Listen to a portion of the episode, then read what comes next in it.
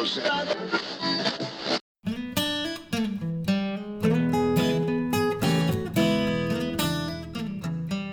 and welcome to Wise About Texas, your award winning Texas history podcast. My name is Ken Wise, and I appreciate you tuning in for a little bit of Texas history today. Well, I want to start off uh, this episode with an apology. It's been a while since I put out the last episode on the secret court of the Republic of Texas, and uh, I'm just going to plead busyness. Uh, if you haven't noticed, there's an election going on, and many of the listeners to this podcast know I sit as a justice on the 14th Court of Appeals. Our headquarters uh, courthouse is in Houston, but we cover 10 counties in southeast and central Texas, over 6 million people in that 10 county district. Uh, and so it's a little bit busy right now since I'm on the ballot on November 3rd. And that's why it's been a little while since I've done an episode. Uh, campaigning in 10 counties with over 6 million people is like running in one of the 20th largest states in the country. And so it is a little bit busy. One day, a uh, quick anecdote I went out to deliver some signs and do a little campaigning. I drove 400 miles in one day and never left the appellate district. So that's what I've been up to. Uh, by the way, uh, this we keep the politics off the history podcast. My politics uh, Facebook site, Justice Ken Wise on Facebook or Wise for Texas on the web. I get listeners who ask about that. So wise4texas.com or Justice Ken Wise on Facebook. So I appreciate your patience and I appreciate uh, all the great support this podcast is getting. It is uh, continuing to grow, and we've got a big anniversary for the podcast coming up next month. So uh, look for an episode related to that. We are entering the anniversary time of the Texas Revolution, so I hope everybody remembered the good folks of Gonzales, Texas, the last October the 2nd. Um, the Come and Take It Battle of Gonzales. I owe you an episode on that, so uh, we'll move that up the list. And coming up on October 28th is the anniversary of the Battle of Concepcion. So go through the old Wise About Texas catalog and find that episode. One of the more underrated battles of the Texas Revolution, in my opinion. Well, when you're on the campaign trail, I wanted to um, talk today about, just very briefly, about the pledge to the Texas flag. When you're on the campaign trail, you go to a lot of meetings, and usually the Texas pledge is said right after the pledge to the American flag. But if you listen carefully, you'll notice that the volume drops a little bit, and the number of people saying it aren't quite as many because everyone seems to know the pledge to the American flag, as we all should as we stand and recite it, but uh, fewer people know the pledge to the Texas flag. I even had somebody tell me, you know, um, it wasn't until I got involved in politics that I even knew Texas had a Pledge of Allegiance. Well, we're going to fix that right now. So, after the Battle of San Jacinto, we had the first election in Texas. I think I talked a little bit about this last episode. First election was in September of 1836, and set up adopted the Constitution, which set up the government, etc. The Congress began meeting in October of 1836 in West Columbia. Well, they adopted the official flag of the Republic of Texas in December of 1836. And that flag was a large yellow star on a blue background, and it's known as the David Burnet flag. I'll tell you in a second why that's important. Um, so, fast forward to 1933. Um, remember, Texas was admitted to the Union by joint resolution. It wasn't annexed, uh, it wasn't taken over in any way by the United States. We went in by joint rev- resolution. And so uh, the Texas flag and loyalty to the Texas flag has a little bit different characteristic than other states.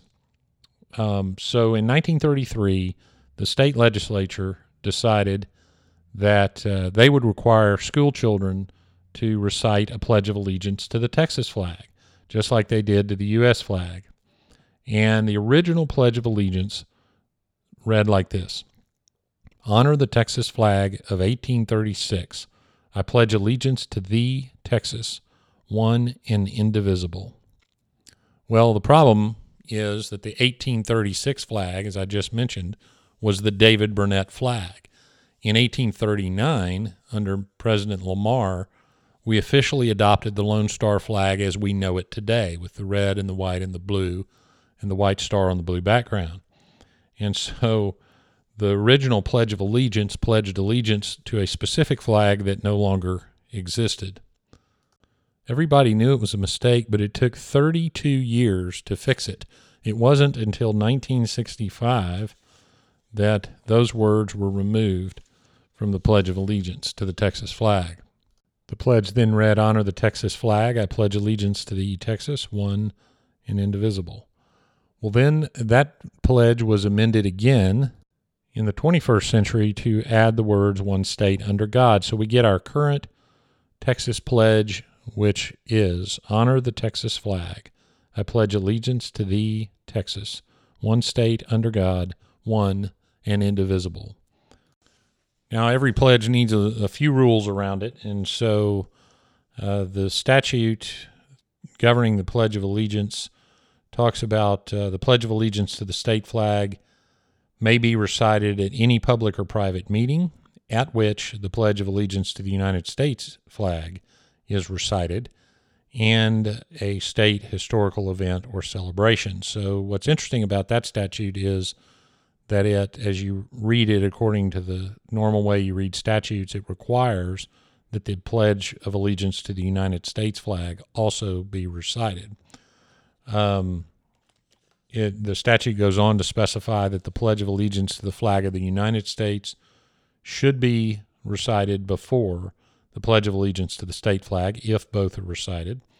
And uh, both would be recited normally, unless it is a state historical event or celebration at which time you may not, you do not have to recite the pledge to the United States flag. And here's how uh, you should, the position you should take when reciting the pledge to the state flag. If you're not in uniform, you should face the state flag and stand at attention with your right hand over your heart. And if you you should always remove your head covering, of course and you should hold that head covering to your left shoulder so that your hand is over your heart. Uh, if you are not in uniform and a member of the armed forces or a veteran, you are welcome to make a military salute while reciting the pledge. And if you are in uniform, you should remain silent, face the flag, and make the military salute. So, those are the rules governing the recitation of the pledge to the Texas flag. The last little tidbit I'll leave you with is this there are 16 other states that also have a Pledge of Allegiance to their flag, but uh, none of them, of course, were a republic. So that wraps it up for this quick episode of Wise About Texas. Thanks for listening. Thank you very much for your patience. Make sure you go out and vote if you haven't already. We got two more weeks of early voting, Election Day, November 3rd. Uh, I just want to say it again. Thank you so much for your patience. It's a busy time, and uh, but I am uh, the day does not go by that I don't do something related to Texas history. So hang in there with me. We'll get back on a better schedule very soon. And let's make sure and get that Texas pledge memorized. Honor the Texas flag. I pledge allegiance to thee, Texas, one state under God, one and indivisible. We'll see you down the road.